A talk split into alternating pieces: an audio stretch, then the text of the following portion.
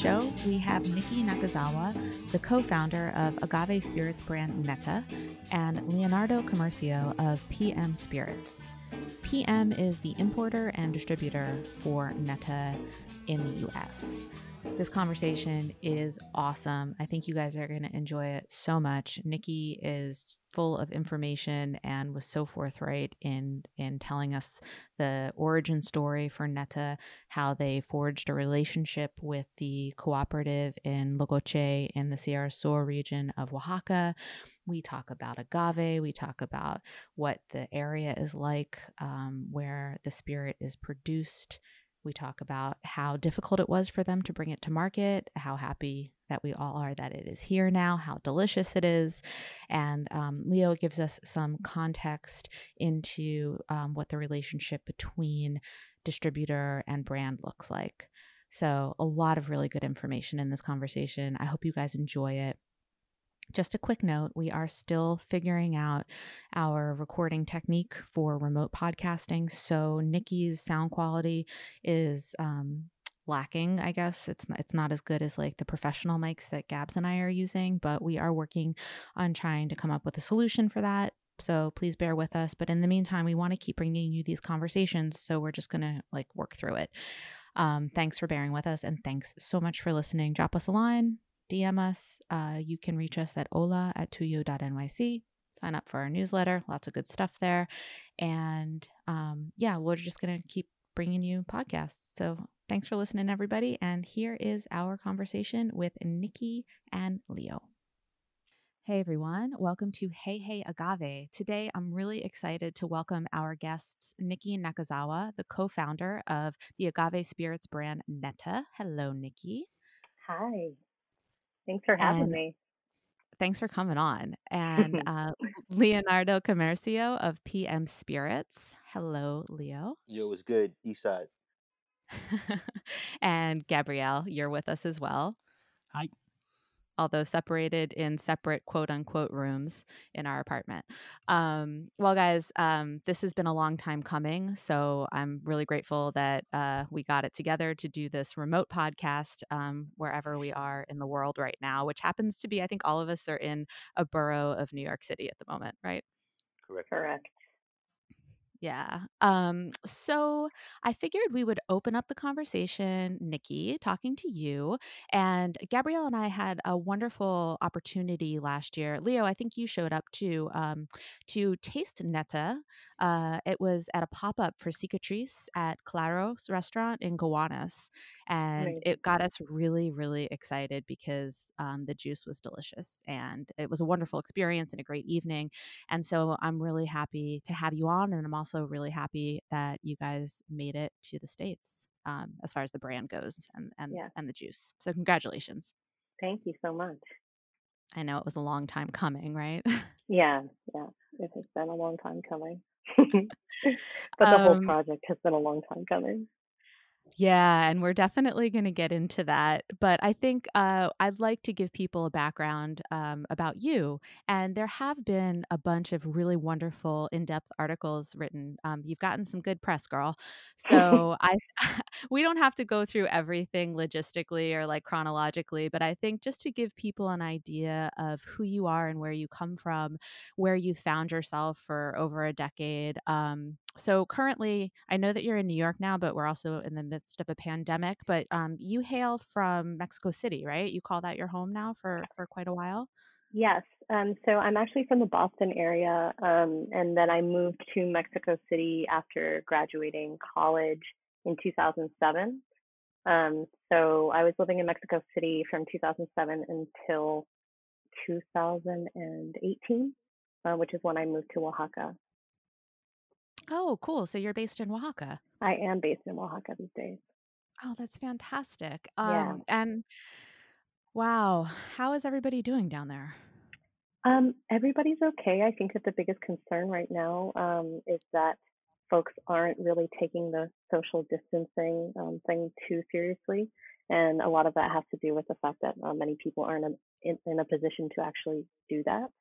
Um, mm-hmm. So uh, everybody in my world is okay. Um, uh, there haven't been as many recorded cases, um, but that's also because there isn't a lot of testing. So we're kind of in a moment of of uncertainty, and we, we just don't really know exactly what's what's uh, happening or what's going to happen. But in the meantime, my business partner Max is um, down there with his girlfriend Daphne. Um, our team is all kind of hunkered down at home doing what they can remotely. Yeah, yeah, I know that like our friends down there, um, at least uh, you know it's been a few weeks now that the restaurants have been shut down, and I think I think people have the message, but it's also like you said, you know, it's really hard to implement um, in a situation like Oaxaca.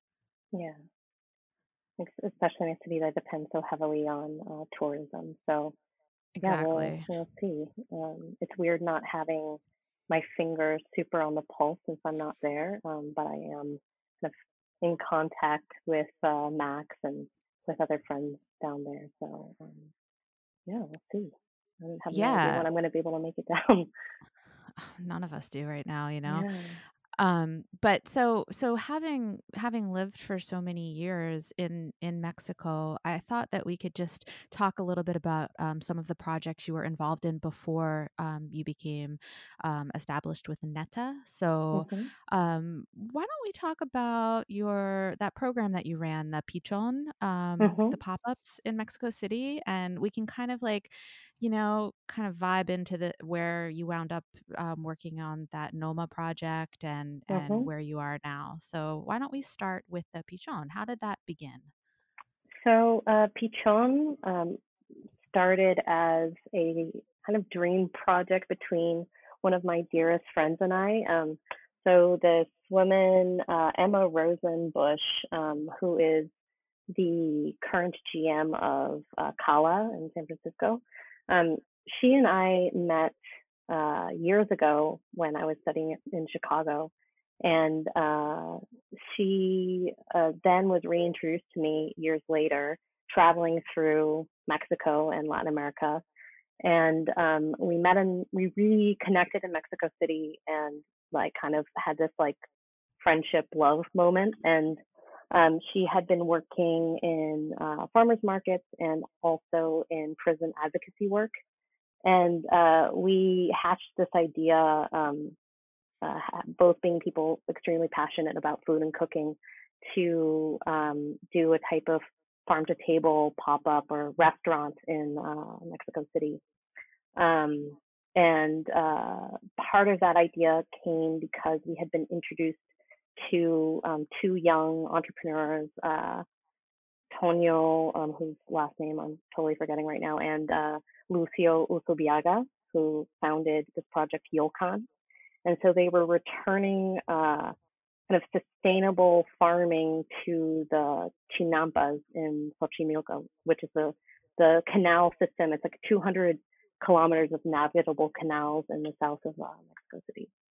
So um, we were like, well, we can do farm to table in a way that no other place, it can't be replicated anywhere else. I mean, we are uh, thinking about how do we bring um, produce grown in Mexico City in this like these living um, ruins uh, of Mexico City uh, to to people's tables, and so that was kind of um, the idea that we had, and then um, we joined forces with two wonderful artists um, uh, Kenny Curran and PJ Roundtree, um, who were a couple at the time, and uh, um, both fantastic artists and people. And Kenny's a fantastic chef. And uh, it started as this kind of like artist collective, cooking collective, doing these random, not random, but like farm to table, very simple food, farm to table pop ups once a week in our weird, like, uh, garage transformed into a restaurant space in San Miguel Chapultepec. how how many people so, were you able to to accommodate? Um, thirty people. It was a okay. um, a thirty seat restaurant, a single table. Were you starting to introduce mezcal in this, or this was was this in the morning, the midday? What what was the um, time? So it was like a it was a brunch. It started off as a brunch pop up because it was you know cheap ingredients and we could uh, turn a lot of tables. Um, and so it was kind of like punky like um, idea that we had because we had initially thought, oh, like let's um, open up brick and mortar, and we had no idea what we were getting into, and um, so so we thought that like a good way to practice um, and to get our feet wet was to start out with this pop up. Um, so uh, we started like really the idea was to work with local farmers, particularly like our um, with this uh, project in Xochimilco, Yolcan. And then um, we were also, this was at the, the, at the time of the birth of the Mercado Cien, which is a local organic market in Mexico City. So we were working with a lot of um, local uh, small organic farmers um, located uh, 100 kilometers from Mexico City. Um, and so it was all about like uh, showcasing our farmers and produce. And so we'd have these like kind of uh, artists collaborating with the menus, and then we would do these kind of really simple brunch menus, and then uh, on the back uh, list where all the ingredients were coming from. Um, awesome. And while I was doing this pop up, um, my boyfriend at the time he uh, runs a record label in Mexico City called NAAFI, um, and uh, he was friends with Max, Max Rosenstock, my my business partner and uh, co-founder, and he uh, would stay with us en route to Oaxaca um, and leave us with tons of mezcal. And so we were introduced, and um, I started introducing some of these mezcales from Miahuatlán into the pop up, and we started producing parties. Uh, Tomas, uh, my ex boyfriend, would uh, or, uh, organize the music. I would cook, and then uh, Max would sling mezcal. It sounds it sounds like the golden years. That's yeah, so it was awesome. a lot of fun. Yeah, a lot of work for not a lot of money, but you know we had a great time and we built uh, a really fantastic community. Just for reference, what what year was this? So this was 2011. We did our first pop up um, in a fonda, like three blocks down the street from where Emma and I were living. Because that was that was a different Mexico too. Yeah, it was. We, I mean, we were brewing kombucha on our porch. You know, it's like yeah. We we rented. I remember um, we rented the the the restaurant, the Fonda, where we did our first pop up for 300 pesos for the weekend. Oh man. Um, oh God. so like 10 bucks, you know. Jesus. Yeah. It's amazing. Uh-huh. It's also interesting too because the farm to table movement was really picking up speed in at least New York around that time. Um, I know California was a little bit before us, but you guys were right on the pulse. Yeah, yeah, we were kind of like um, the you know some of the first uh, people to start talking about sourcing in a, a, kind of robust way in Mexico City, and um, some of the folks that first supported us were you know Lalo from from Maximo Bistro, um, Jorge uh, of Quintonil, um, uh, all these folks, um, Elena Reygadas, um, who are all working with Yolcan now. So, um, you know, it was it was it was the beginning of a lot of things, and it was great to, be a part of that. That's incredible. That's that's Mhm. amazing that it's it's grown into what it is today. Wow. Yeah. Um so I guess this is how this is how you started to make these connections and meet these people and um and then I would assume that that's they found you for the Noma pop-up. Yeah. So um, I so the, the the thing with Noma happened because I um, had been running the um, pop up for about four years at that point, and um, my last collaboration with a good friend of mine, uh, Duran, who's the chef of a restaurant in Tulum now, um, kind of like fell apart. Um, and I was just burnt out. I had been producing events like crazy, uh, making no money, did uh, all the food for the, I think it was the second iteration of the material art fair. It was just, you know, like I was I was exhausted, and so um, I asked my friend uh, Jair Tellez, who's um, the chef of and owner of Amaya, um, Mero Toro, uh, Laja. Um, he was about to open Amaya, uh, and I was like, you know, just give me a job. I need I need to just know that I have money coming in. It won't be for long because I can't really be employed.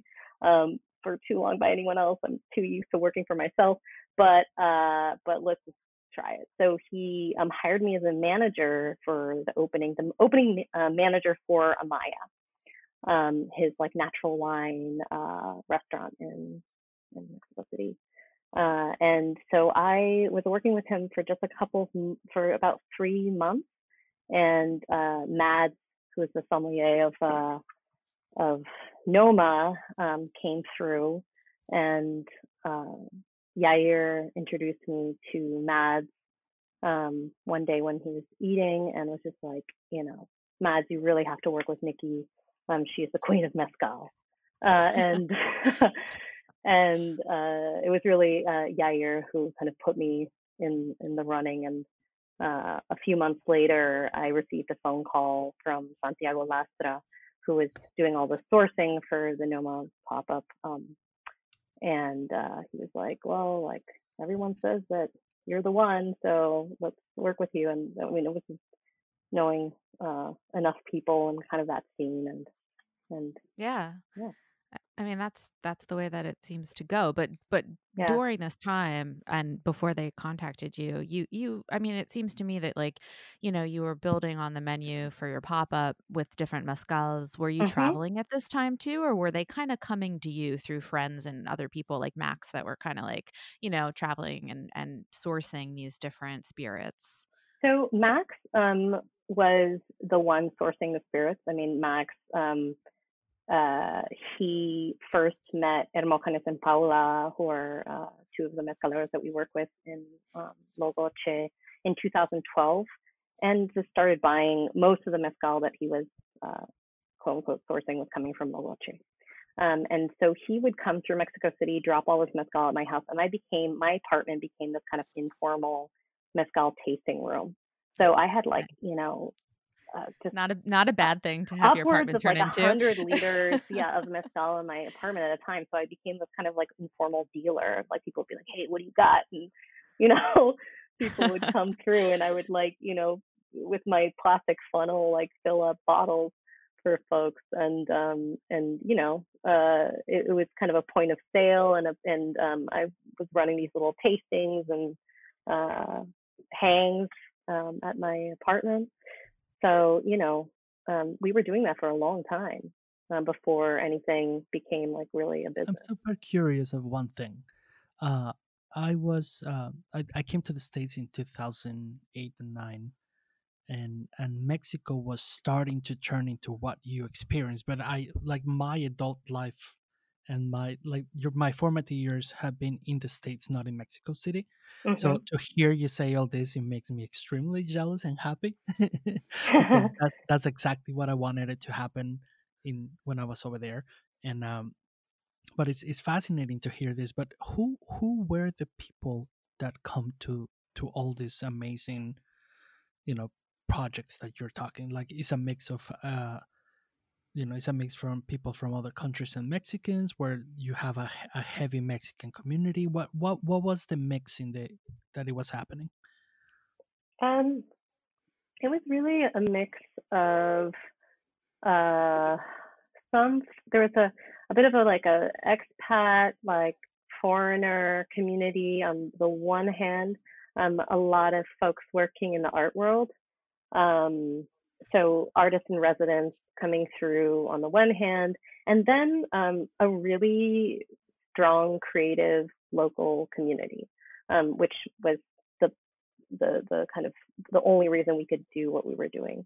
Um, so uh, Pichon as a project really leaned heavily on the fact that um, my very good friend uh, Billy Gonzalez, um, who has this uh, project called Apropiación del Espacio, and it's a an architecture firm. Um, he had established this space, which was this like totally, it's kind of like an untenable restaurant space. It's uh, with a communal table, and he created this platform that we could use.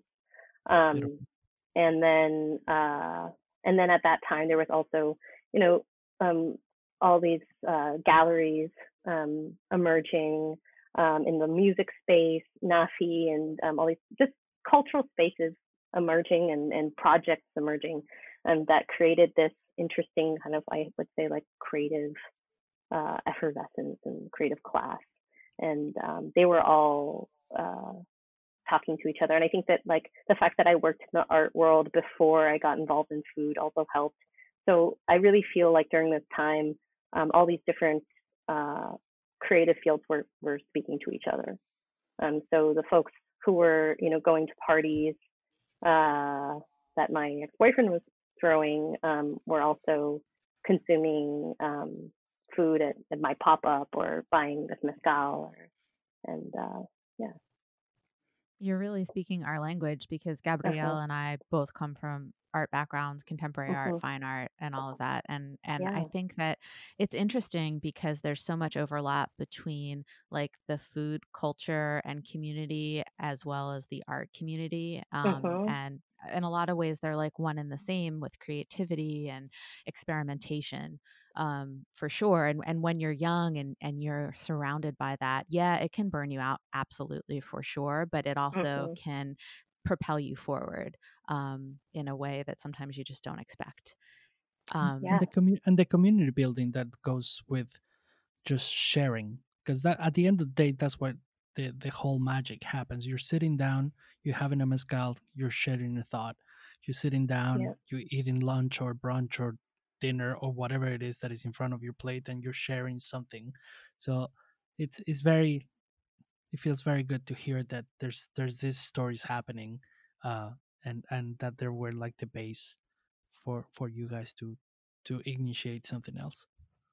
Yeah absolutely and i think that definitely kind of like the way that um max and i see ourselves as like co-founders and friends is that um a lot of the relationship building that I was doing in, in Mexico City and in um, just Mexico in general um, was happening in kind of different scenes um, than than the ones that Max uh, was um, involved in. So so Max was always the guy on the ground in Oaxaca and has uh, is like the padrino of like every single fiesta in Logoche and has known a lot of the producers that we are currently working with for, um, you know, in some cases over 10, almost 10 years.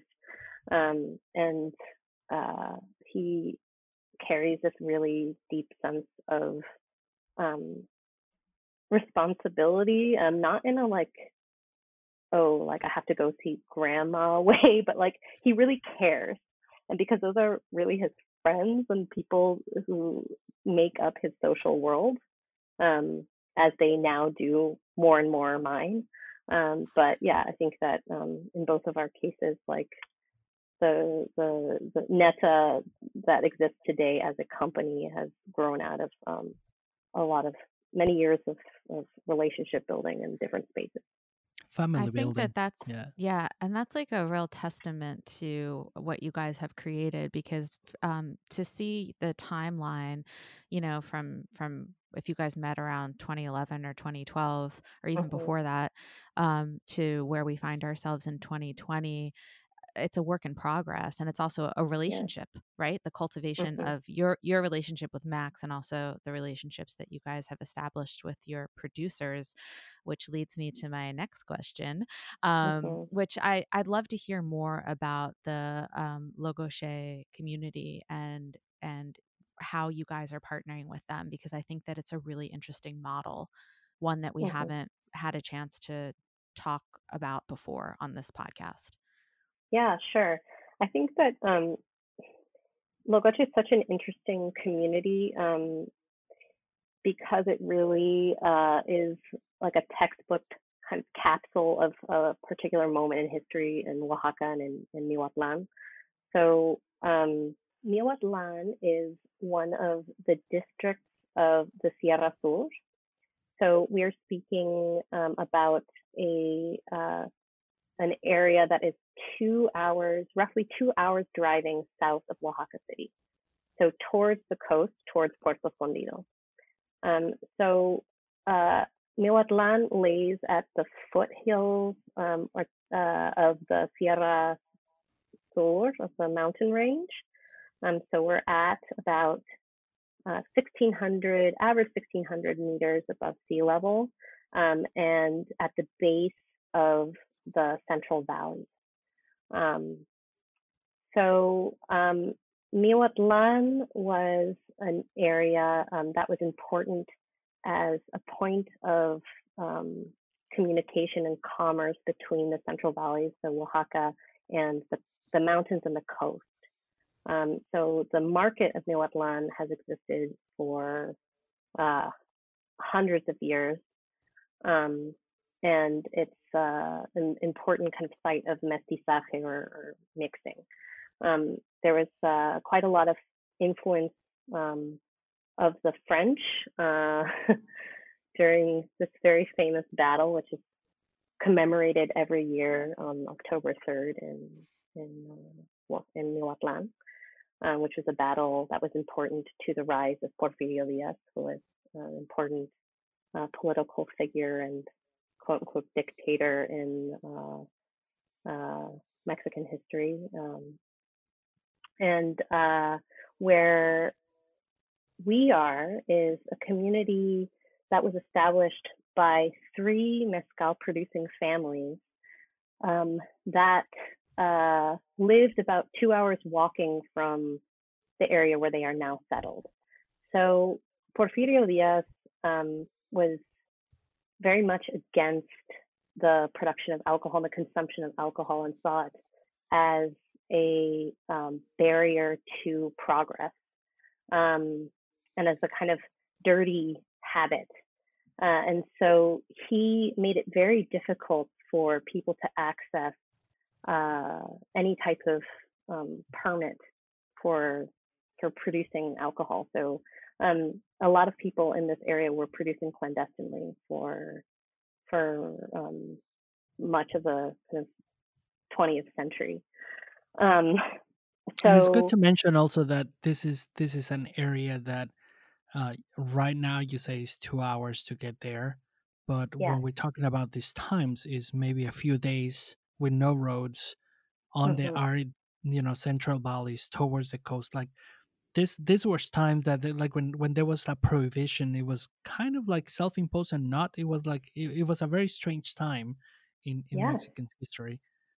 Absolutely. So this was a time in which um, I think it wasn't wasn't really until the the late 1970s that some of the the, the roads actually went in, um, and uh, in some cases not until the 80s that some of these smaller communities um, were connected through uh, proper paved roads. Um, where we are is still not paved, uh, um, so it's two hours south of Oaxaca and then about 30 minutes, 40 minutes on a on a dirt road.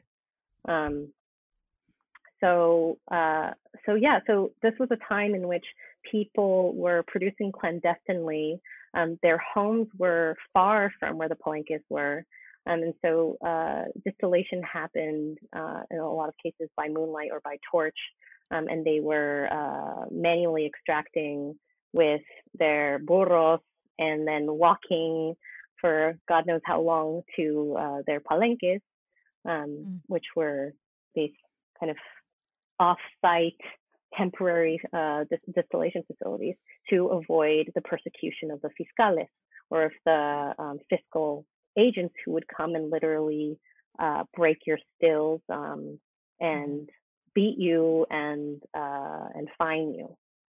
There's a famous corrido of La Chihuizo, which is the larger community next to uh, Logoche, um, which was written in the 1970s, which is the tale of the murder of uh, of several um, fiscales who came and broke some of the stills, and the and the uh, community members were fed up, and someone from a neighboring community of Santa Cruz came and, and actually murdered um, the the, the tax agents.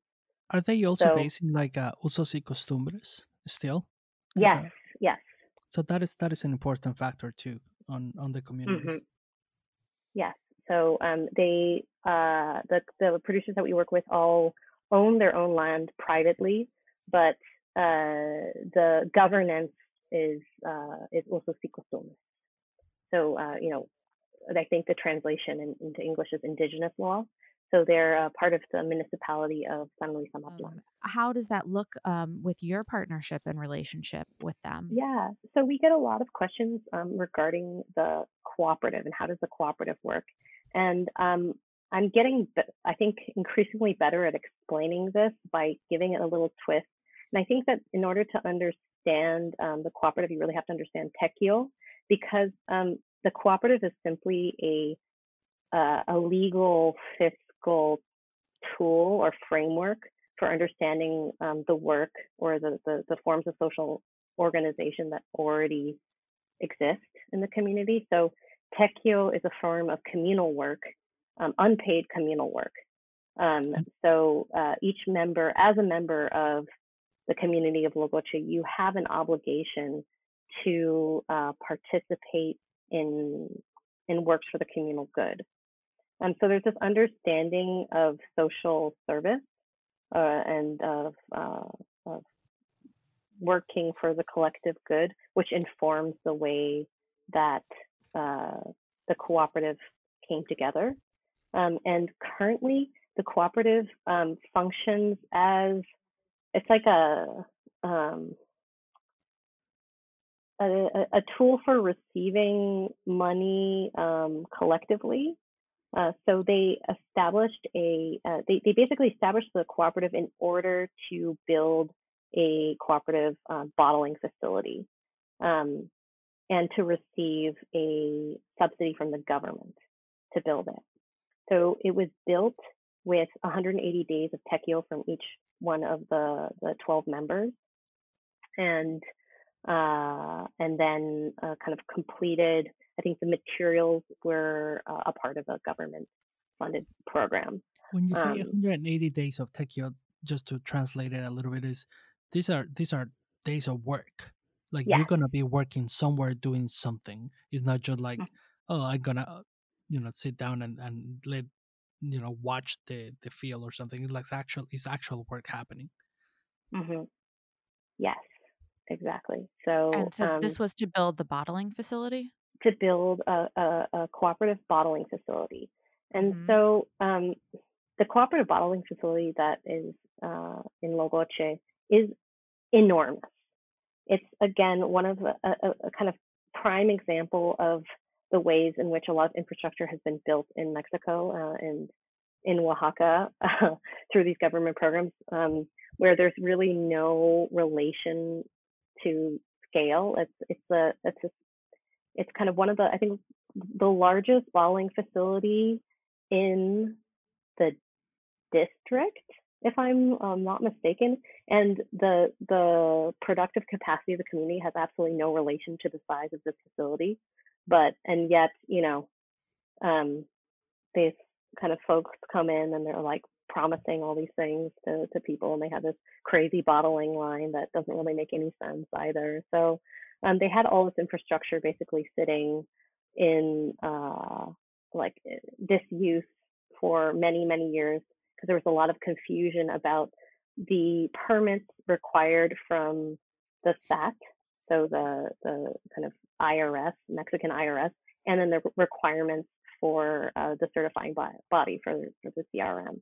Mm-hmm. And mm. so um, we finally were able to to kind of convince people that we didn't have to certify the bottling facility to actually be able to use it um, late last year um, and have now now are kind of bottling and labeling everything um, in Logoche. But um, yeah. When was that? Hmm? Yeah. When was that bottling facility built? Like how long? 2009. Wow. And you're just starting to like use it as of the last couple years? Yeah. There's That's incredible. yeah, I mean, there's a lot of confusion around um, around uh, what this um, facility needed, the permits of the facility needed to have in order to function, and a lot of convincing that we had to do um, to get people to understand that we, you know, we weren't going to have to um, certify everything in order to to use. I mean, that they can literally use the facility for whatever they want. They could bottle water if they wanted. Um, yeah. Soft drinks, anything. Are they using it for other other beverages at the moment? Um, they are not. They are not. Was was this a problem more of like local government versus community?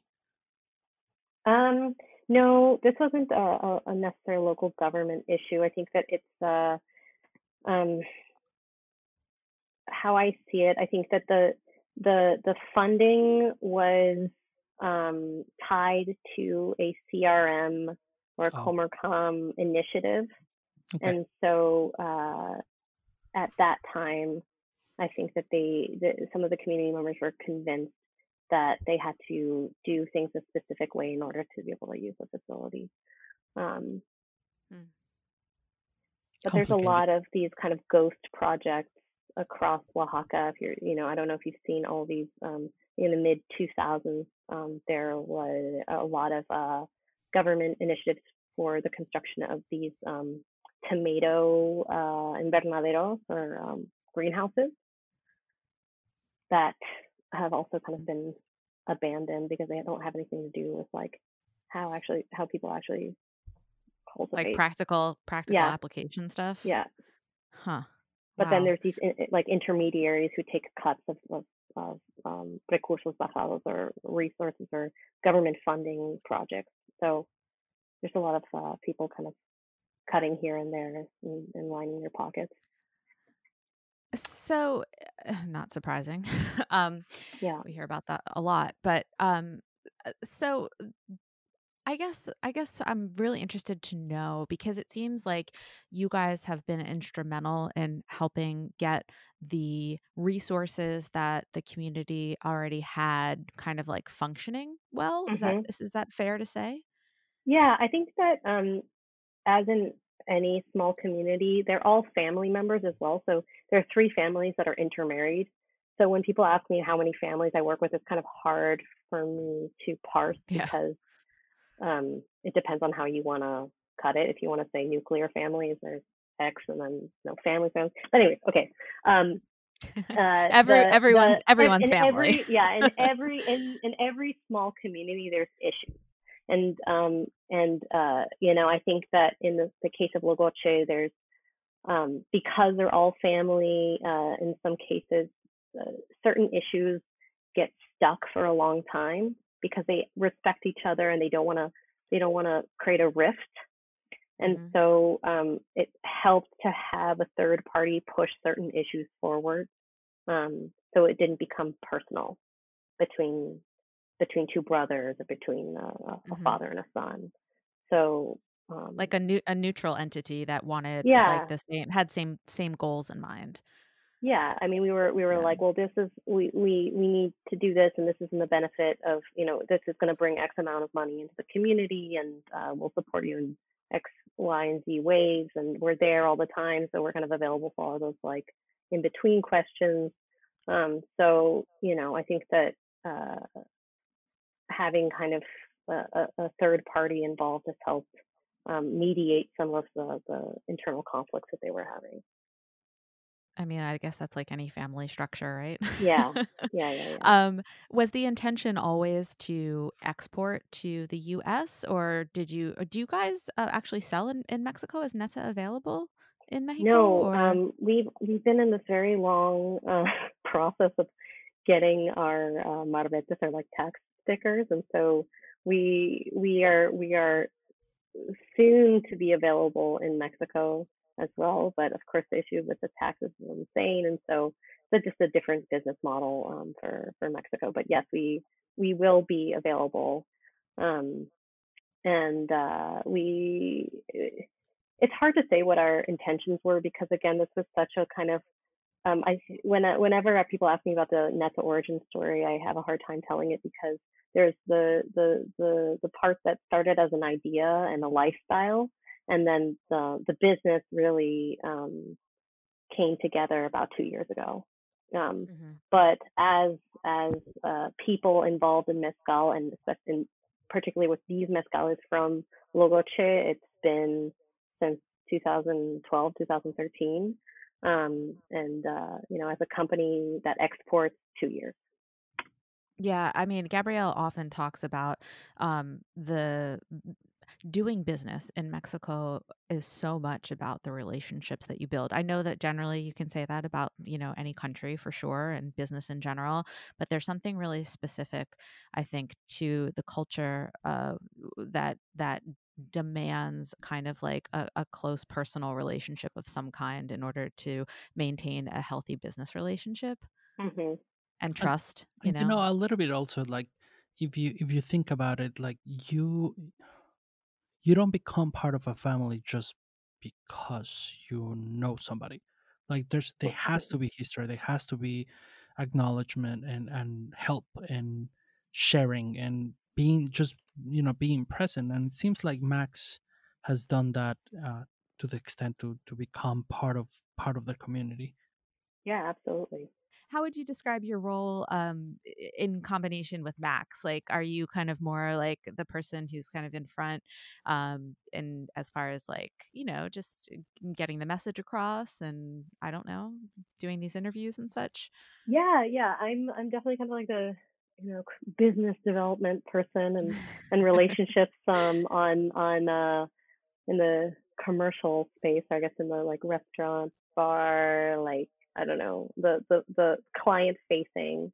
Um, although I mean I do live in Oaxaca and I'm also very much in uh in Logoche.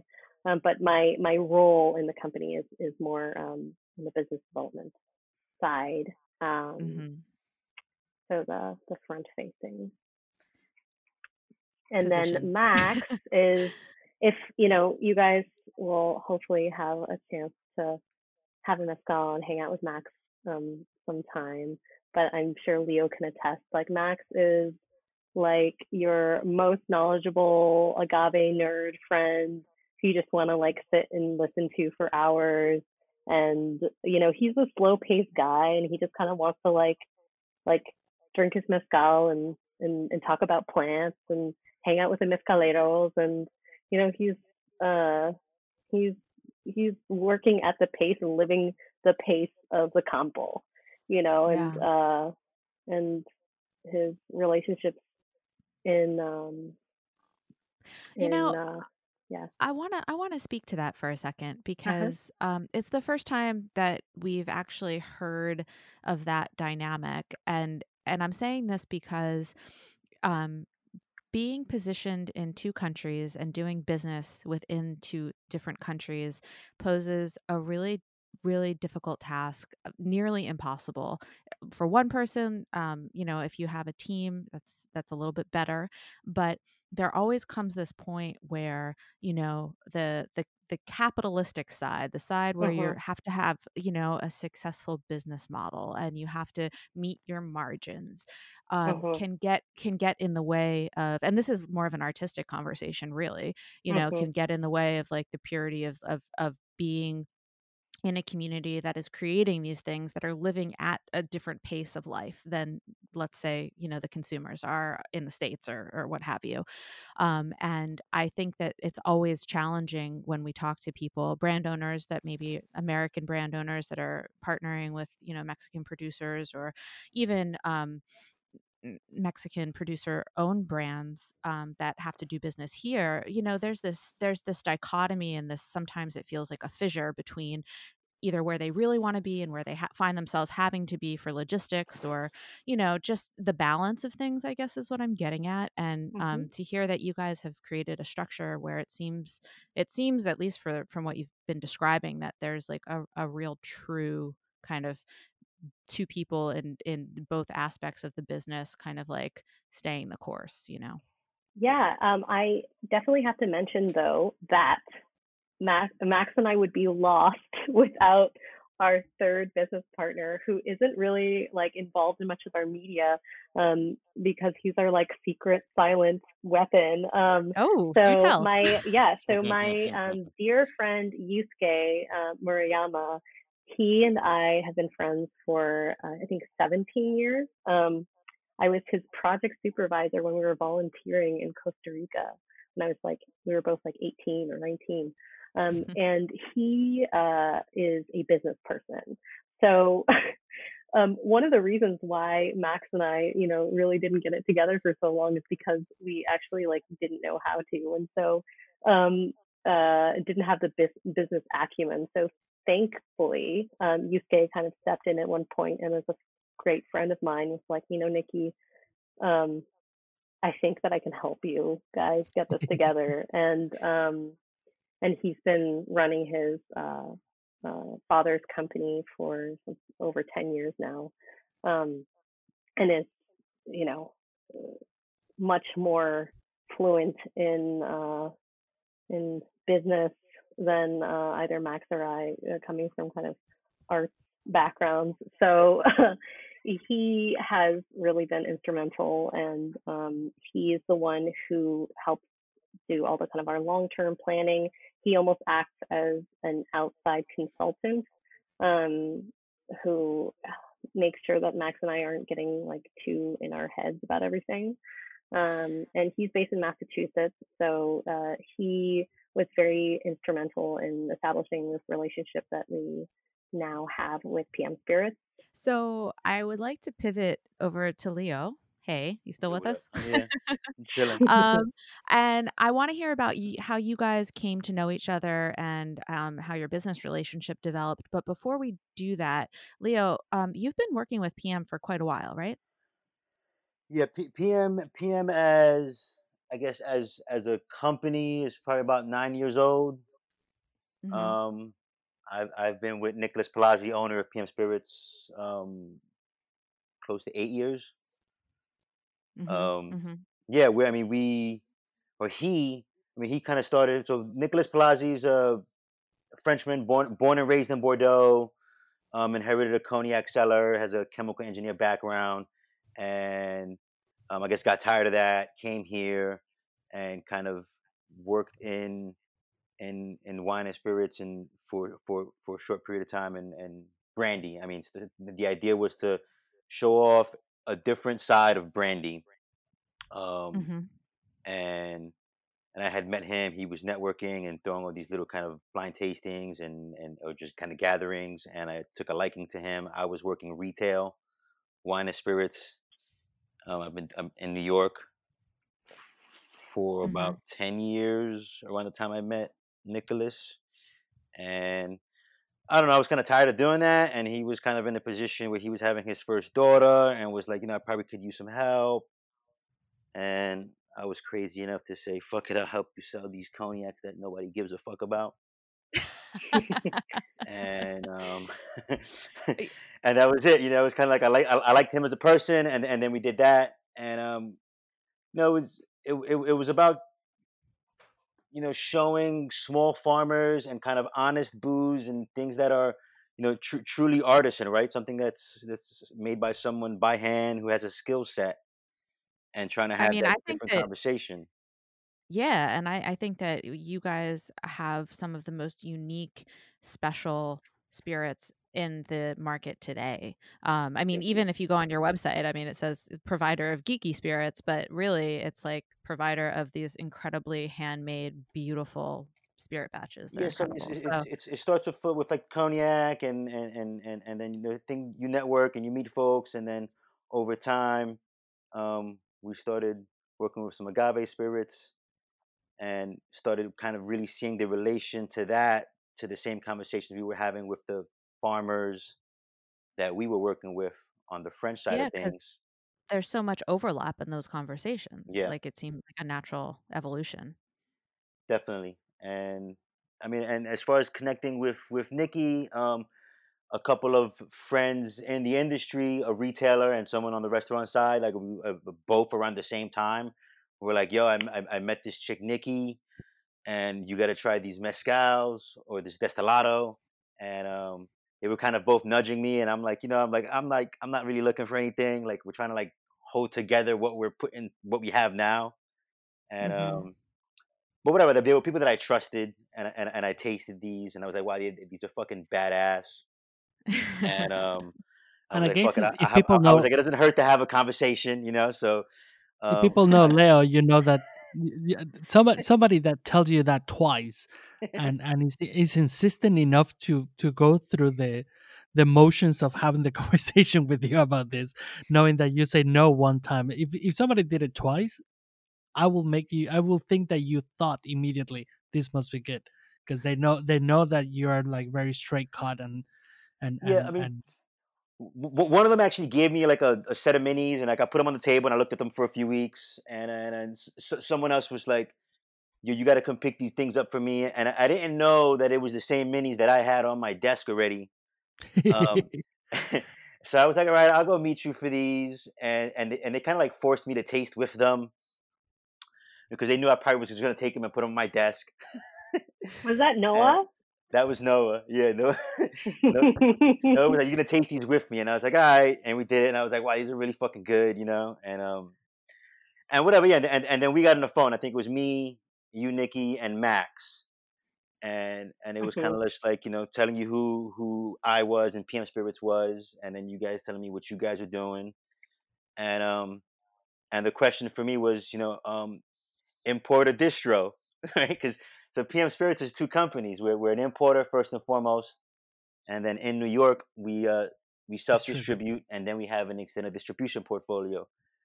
And I think it was when the time it was like you know it'd be great to to to to to have a mezcal or an agave spirit, but I mean we, we don't make those choices lightly. Lightly, it's like it has to be up to par with you know with what our ethos is and like how does we believe in like you know just honest and transparency and you know giving a fuck. And we kind of went from there. I mean it's snowball we, we had the conversation. I had to, i convinced nicholas to have the conversation and he thought the same about the spirits um that i did that they were that they were just fucking badass and and and and, and just like caliber juice. It was like these are these are better than a lot of the things um that we've tasted. and at this point we've been working with lots of agave spirits and have been through a few um, working with a few different people, and um, yeah, this just stood out, and, and and the story resonated, and um and you guys were awesome, and um and, I mean, and, and it's just still the beginning, you know, like we're just kind of getting it rolling. I mean, you, you just you just launched in in Yeah, New York at least, right? I think this yeah, we're we're that's how I ended up getting stuck here. Yeah, Well, I know fresh. you were like doing you were doing like the launch tour and all of a sudden the pandemic happened. It was happening. It was happening. It was tough because we started getting cancellations and people were nervous, and it was like shit. I'm like, we're supposed to be launching. And it was like we couldn't we couldn't do a couple of events, and things just could were, were you know the walls were coming in on us, and I was like, all right, we're gonna we're gonna figure it out. So really, I mean, this is the beginning of your relationship working together, but you're you're Correct. here now and you know, we are going to get through this obviously and it's going to be incredible to sit in front of you one day in person and sip these beautiful spirits, but in the meantime, because we've made this really cool social distancing exchange yesterday, Leo. Thank you very much for that, by the way. Um, Gabrielle and I and our copitas have um, some neta. I believe it's the biquiche. Is that right, uh, Leo? Correct. Is that what you Correct. guys? Cool. Um, so we've been sipping on that um, today. It's been really Salucita. lovely. Yeah, salute. um, Hello. And I guess this leads me to ask you, but I think you you sort of touched on it earlier, Nikki, why you guys decided to bottle as an agave spirit um, and not a mezcal. So do you want to just, um, I mean, talk about that just briefly, and then we can kind of get into the expressions that you guys are offering stateside right now? Yeah, sure. I think that the reasons for not um, certifying have evolved over time as we have learned more um, doing this. I mean, again, like we um, had been consuming and moving uh, this mezcal kind of like informally for a really long time, but we hadn't really interacted with the the structures or like the the um, the CRM um, or the SAT ever until about two years ago. Um, Mhm. and so initially, uh, what felt really daunting was uh, certifying every single producer, um, especially in a community that had been um, really uh, ripped off by one of the the people who continues to be um, certified in uh, the CRM. Um, this this uh, this guy Roman from uh, San Isidro Guiche, who has this project called Agave Macho. So, um, anyways, What? Yeah, he uh, there was this kind of movement in the early aughts um, to create these like mega cooperatives and these pipas de mezcal. So um, uh, cooperatives of 500 families that would contribute, and the buy-in was like you know uh, una medida de mezcal, so like about Mm. um, uh, you know a 200 um, liter uh, tambo, and uh, he ended up just ripping all these people off. Um, wow. so so there's a lot of distrust in the community, um, especially cooperating with these types of uh, um, third party verifiers, and so we saw that as a big issue.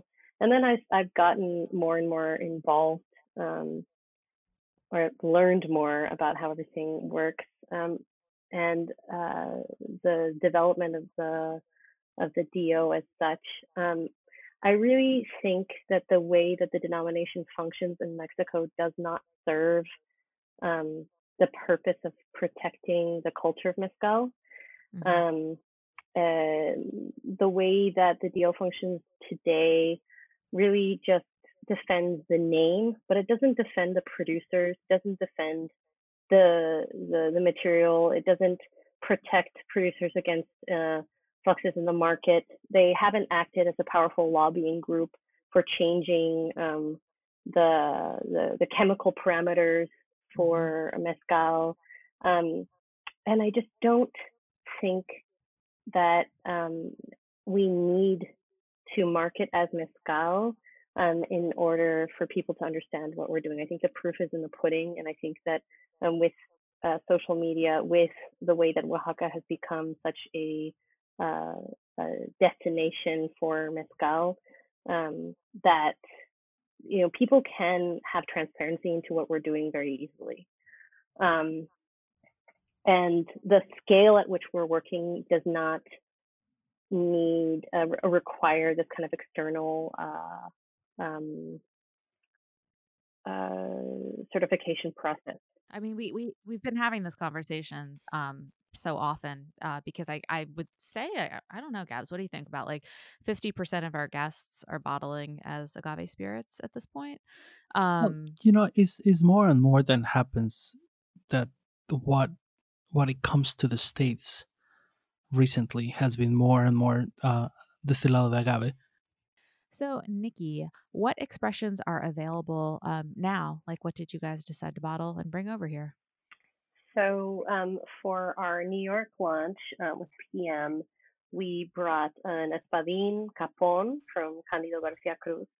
That is a production from 2018. Um, uh, Biquish Capón from also from Candido from 2018. Uh, an ensemble, which is uh, five agaves, uh, Verde, Madre Cuiche, Biquish, Espadín, and Tepesate from Manuel Aquino and um, a tepestate from Hermógenes Vázquez. Can I, can I jump in? And I think the Espadín we have is from 2015. Oh, yes, 2015. Oh wow. I Okay. think So the was one that that I tried with Leo, that Yes. That is the Espadín is 2015. We have another, we have an Espadín also from Candido from 2018 that went to Europe. Yeah, the So, Espadín that is um, here I is guess, absolutely banging. I got yeah, some we bomb have, ass motherfucking Espadín right now. That's what's going on. hmm I know, that's exa- that's actually what I'm drinking right now, which is the, the 2015 um, is this is this the capon? Um, yes, um, all Uh of the expressions from Candido, um, for the most part, are capon, especially the espadín. You But you know um, we I'm haven't gonna call included the term. We haven't included included the term on our labeling yet. Um, but I think that the next uh, releases that we do of capon uh, It's important, yeah. will be will be on the the labels.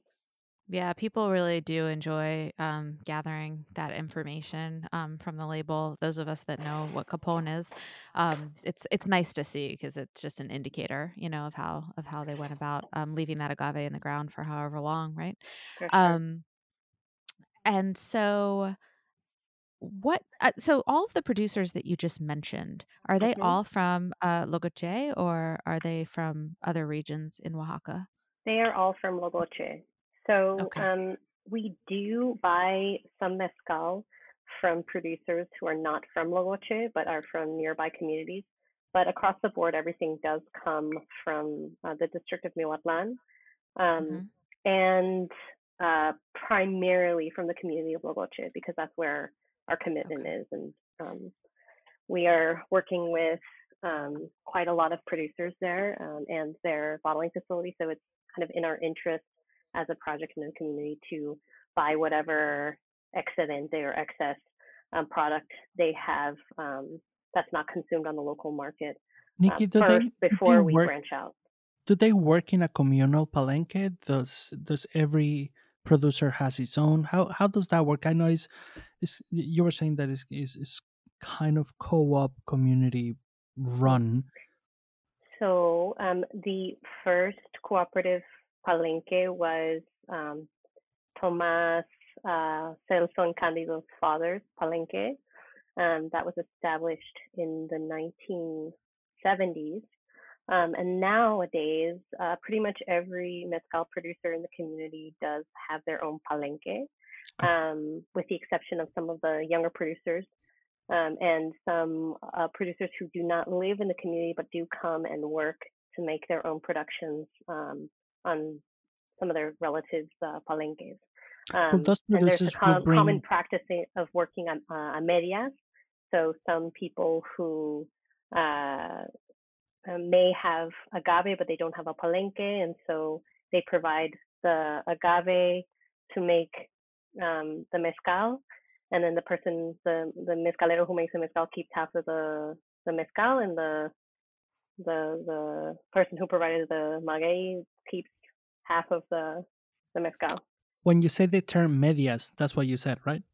Yeah, media. Media, media or michas is half. Yeah, just, just to, you know, there you have been using a lot of the the colloquial language that is pretty is pretty cool to use to hear. Actually, Gabs, that's a really good point because we we didn't talk about the the name that you guys chose for the brand. I don't know if Max had chosen that originally or if you guys came to it together. Mm-hmm. But but neta is is slang essentially.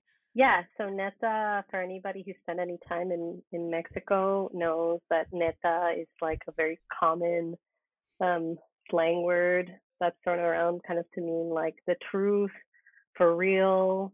Um, it can be used as a verb as well. So to uh, to like netear is to like heart to heart and uh, the the act of like neteando happens often uh, under the influence of alcohol.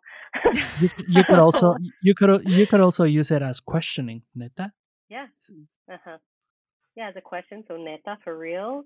Um, you know, you can talk about a like a a drunken friendly night that you had with somebody where you really got in it into it with somebody like telling telling truths uh you, you know speaking the, from the, the ultimate heart the ultimate mm-hmm. yes that is neta way because if, yeah. you, if you don't add the way it loses punch it does it does you have to use the way that's a, a form of punctuating um, the phrase Seaway.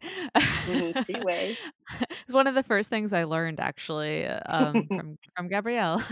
so two things. One um, that I'm really interested in knowing is the agaves that that the community is producing with. Are they uh, cultivated? Are they semi-cultivated? Are they getting agaves from around the region?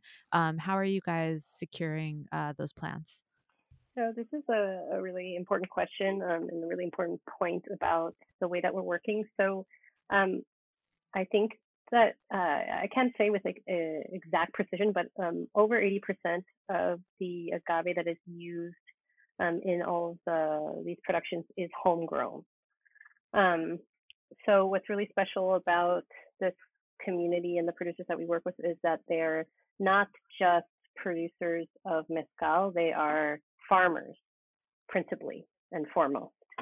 Um, so um, also in this area, although it is um, governed by indigenous law or usos y costumbres, um, they uh, are all um, private owners of their land. So um, in many cases, this ends up looking like uh, four or five small parcels um, divided between Logoche, La Chiguizo, Santa Cruz, um, and Nanche, like a few of the neighboring communities, all mostly within uh, the municipality of San Luis Amatlan. Mm-hmm. Um, and uh, on those parcels, um, this is an area that is quite arid um, and uh, mountainous in some um, areas. so we're not talking about like a type of intensive um, uh, farming practices where you have all this flat land and everything is farmed with uh, rows of agave. Um, some of the flatter parcels um, are co-planted with corn, beans, and squash in the traditional uh, milpa system. Um, and so those tend to be uh, madre cuish, um, espadín, tobaciche, some of the, the larger Karwinskis. Mm-hmm. And then uh, we have semi-cultivated, so bicuish, which is often used as a way of delineating property or or along the the sides of roads. Um, but then kind of you'll find many feral populations of of bicuish uh, across the landscapes of Miahuatlán. Um, uh, jabalí as well, which was originally cultivated for the production of fiber and, and for making rope, but also, you know, it can be found semi-cultivated and wild. And then, um, you know, the real wild uh, species that we work with is Tepeztate and Tobalá. And uh, Tobalá can refer to, you know, many different species, um, principally two, so Seemanniana and, and Potatorum. Um, mm-hmm. And we still don't really know all the ways in which they they crossbreed and hy- uh, hybridize. Uh, but mm-hmm. uh, we are working with about nine species of of plants, given I'm very, give I'm very happy that you mentioned the hybrid part of it mm-hmm. because there's there's a little bit of a confusion of how you know this is a non ever evolving situation. Like you you might find a breed, you might find this very strong genetic plant that is just growing massively around the region and then it, it crossbred with something else and it just you have a you know stronger bigger different plant that you still have to figure out what what are the terms that you're going to be using for for this you know like it's it, we were we were seeing something similar with the with the liova that it was mm-hmm. recently yes yeah um, hybridization and understanding the ways that um, that agave reproduce is really important to understanding um, why it's so important to protect the local nomenclature um, of uh, of the the Magueyes um, in their region or in their communities because we have to really think of like people who are keepers of a phenotype or, or keepers of seed or, or plant stock and this can be hyper localized yeah. so you know um, the the tobaciche of of Miahuatlán or the tobaciche of Logoche is not the same tobaciche uh, uh, as like uh, Central Valleys or or Santa Catarina Minas. We're not. We're they they they share um, a species genetic similarities. They have yeah. similarities, but they are um, they have been cared for um, and selected by particular people in a in a uh, in a particular area. And uh, I think that we see this very strongly with Espadin, and so I think that people like to dismiss or think of Espadin as Espadin as Espadin, but no. um, this is really not the case. And Espadin was uh, something that was introduced into Oaxaca at different times in different places. So it wasn't all coming from the same genetic stock necessarily. And then um, over the course of, you know, however many years, at least in Logoche, Espadin was introduced in the 1970s um, this has been adapted over many years. And you can imagine how, you know, the first people who got their espadin uh, plantlets then started to share um, their their pups, their hijuelos with their neighbors and friends, and then how those are selected and reproduced in, in different lands, and they start adapting to different altitudes, different soil types, and so there's really so much diversity and you have and you have the perfect example of refined terroir that happens in front of us you know mm-hmm. this is a, a 50 year cycle or plus in different areas with different plants with different even just taking care as you say like there's there's different farming practices or even just different weather uh, you're talking about sierra sur so you're closer down to you know the mountains but nonetheless closer to the coastal side of mm-hmm. oaxaca mm-hmm and and that is a completely different set of rules that you will hear from like we, we have a, a beautiful experience with uh, elisandro from tolsva and Sierra Norte, that is basically the opposite side yeah. um, of you. And it's it's just fascinating to hear him talk about you know the natural ease that happens with the more tropical side that he is on, and Mm-hmm. then you hear uh, you know the, the the the taste flavors that happen in in Central Valley of Oaxaca, Miahuatlán, uh, Matatlan, and uh, Tlacolula, and all that area, and then you come down to you in Sierra Sur, and and and, and Miahuatlán has a very specific uh, taste profile for a lot of people. And I'm I'm you know I'm not an expert in any way or form, and I'm still trying to educate my palate, but do, will you think that the Miahuatlán has has a profile in Central Guayafre? Absolutely. I mean, I think that one of the reasons why we um, feel so comfortable and privileged to be a brand that just represents mezcales coming from Miahuatlán is because we really love um, the, the the flavor profile. And I think that when you drink as much mezcal as I think that we all do, you start really identifying um, the different things that you enjoy about um, the the agave spirits coming from different parts of the country. The mezcales from Miahuatlán really um, have this.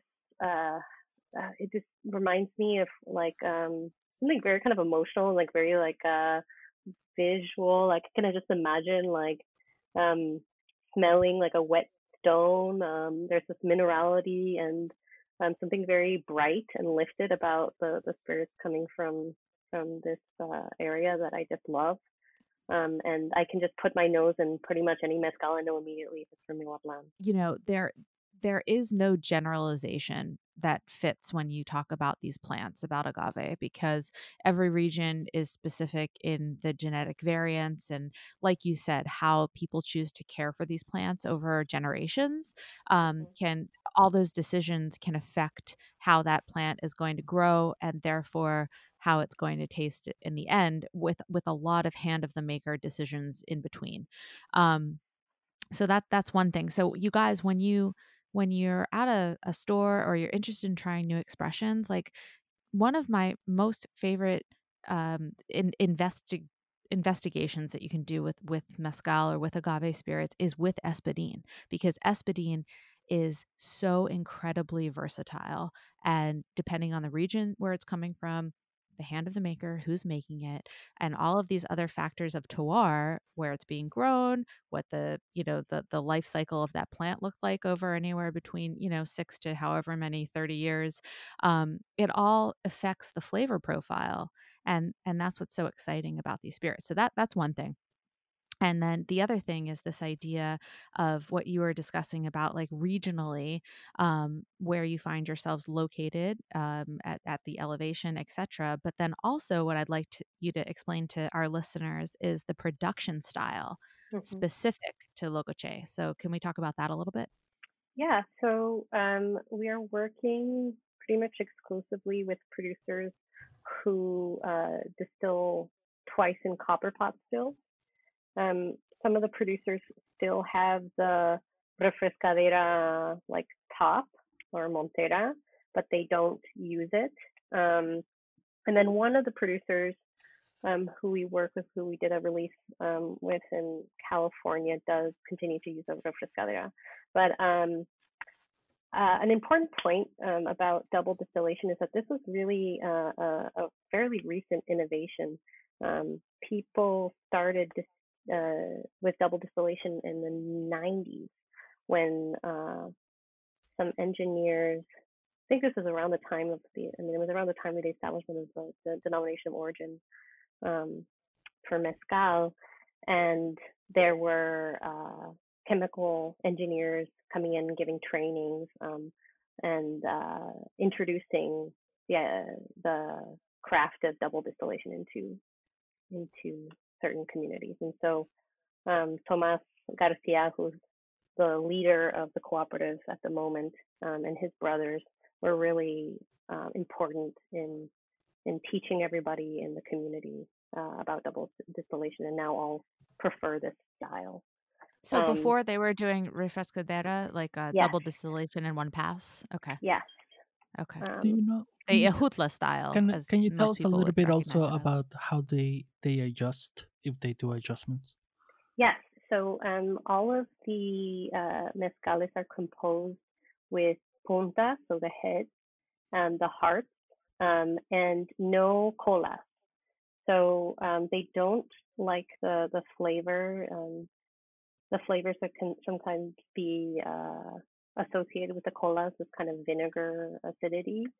Um, uh, they there's only one producer who sometimes adjusts with a little bit of distilled water, but pretty much everybody what they're doing is they're uh, um, simply mixing uh, puntas and corazon. And um, if they want to bring the ABV down a little bit more, then they'll use uh, a high proof cut from the first distillation. Okay. So a bit of uh, mm-hmm. común or xixe, which is what they call it. Beautiful. Do you have a specific rhythm, meaning uh, through the year of production? Yeah. So right now we're in high season for production. Um, so uh, the dry season, so this is uh, like January, people are starting to harvest, um, and then February to June is um, high season for production. So now everybody's really distilling like crazy. Um, and I think that uh, something that's important to mention, um, and this is something that I think that uh, Neta shares with a lot of these other uncertified brands like Cinco Sentidos, Rezpiral, um, uh, Mezcaloteca, et cetera, is that we are not, we don't um, put in orders for mezcal. So we're not like, you know, Candido or Celso, hey, can you make me a thousand liters of Espadin, whatever. Um, the, the, the way that we're working is like, okay, uh, we're on the ground during the, the production months. Um, we're asking producers to kind of keep journals of what they're making and how they're making it. Um, we pick up samples of everything that's being produced, um, and we we make selections. And in a lot of cases, uh, we know that um, a producer is going to make this like really crazy blend uh, ensemble or like using um, these agaves that you never see. And so we kind of uh, say ahead of time, you know, we want this batch. Can you hold it on, hold on to it for us? But we we really are trying to meet the producers where they're at with how they work. Um, it's really really difficult to do the, a planning which would involve like flying drones and counting every single agave, knowing exactly what's going to be ripe and um, and figuring out exactly how much people are going to produce. Like we just don't know.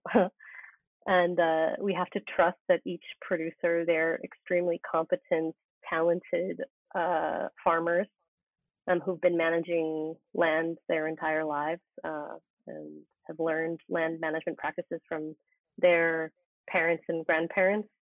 So uh, we have kind of an average, um, uh, an idea of the average amount that's going to be produced each year from each each uh, maker. Um, and but then you have uh no idea like the flavor, like what we don't really they're going to be I mean, using or anything like no, that. I mean, I mean, it's really we left up. know what plants people have roughly. I mean, we, we, we know what species people are working with. Um, Mhm. but uh, we're working with like a million SKUs. You know, it's like every Mhm. release is Mhm. different. Like we're in some cases, if there's a larger batch, um, we will divide that batch amongst different markets and um, and they'll be released over several or like a couple of pallets. But our average, the average lot size um, coming out of Logoche is about 200 liters, and then we have these tiny mini batches that are like 40 liters, 60 liters, 80 liters, and so something that we've been working with um, PM with Leo and, and Nicola um, has been about uh, connecting restaurant groups or bars or retailers with these small batches um, and trying to create these uh, like more robust relationships and, and get people on the ground to tell the stories of how things are made and, and consume mezcal in the way that it's produced. Early early this year, we crossed paths in Oaxaca uh, when Uh-huh. Leo went to visit, and I passed your tasting room headquarters. Yeah, our office used to be it used to be uh, Piedra Lumbre, right? Yeah, yeah, yeah. A long time ago. Uh, is there any, knowing your background, hearing your talk, hearing the passion that you have for not just the production, but I think the connection with people and and Mhm. creating these experiences, is there is there any interest in of, of keeping some of those uh, smaller batches and and have like an, a, a, a proper tasting room open to the public Absolutely. or I, I know I know you have it I know you have it by appointment but that is more like friends and family and business Yeah. Uh, No, absolutely. I think that's something that um, Max and I have been really excited about doing, it, and that's something that we're looking forward to um, making some of these really cool small batches available on the Mexican market. Um, but you know, we have been trying to tackle one thing at a time. It's been such a steep learning curve. Yeah. Um, just learning how to run this business and and sell uh, a controlled substance internationally. Um, that uh, our our second kind of thing that we were, were interested in in doing um, was definitely creating a space. Um, and we uh, do end up hosting a lot of people in the office and having these very long tastings um, that we we're always happy to give. Um, but uh, but yeah, I think there there's going to come a point where we do have to formalize that a little bit more, and so we'll see what this uh, living with the virus life looks like, and Yeah. and hopefully we'll be able to make that happen. because we do have listeners internationally we have listeners in europe and asia and south asia and australia um, can you please give uh, those listeners an idea of what the market looks like internationally for you guys right now So on our website, um, there is a stockist page that I try to keep updated, so you can see a full listing there. But Neta, we actually launched in in France. So um, my EU importer, who's a really dear friend, uh, David Migueres of Mezcal Brothers, um, he is my uh, European, uh, our our European importer, um, and we work with uh, um, a distributor in the UK, uh, Vine Trail, um, also really fantastic folks. Um, we're available in Belgium through uh, another Noma friend, um, Willem, and then in Denmark with Chopin. Uh, in uh, California with the guys from Albien. Um, so soon available through Winebow, and then uh, the rest of the U.S. Uh, that's all imported through PM, um, and that's pretty much where we're at right now, and kind of working on some other markets. mm-hmm. Oh, and in Canada, we're we're available in Montreal as well. oh that's great well nikki leo gabrielle thank you so much for joining us today really appreciate it this has been amazing salucita everybody Salud, salud. Salud. Thanks so much. Peace, east side. Inside, inside. Stay Yay. safe, y'all.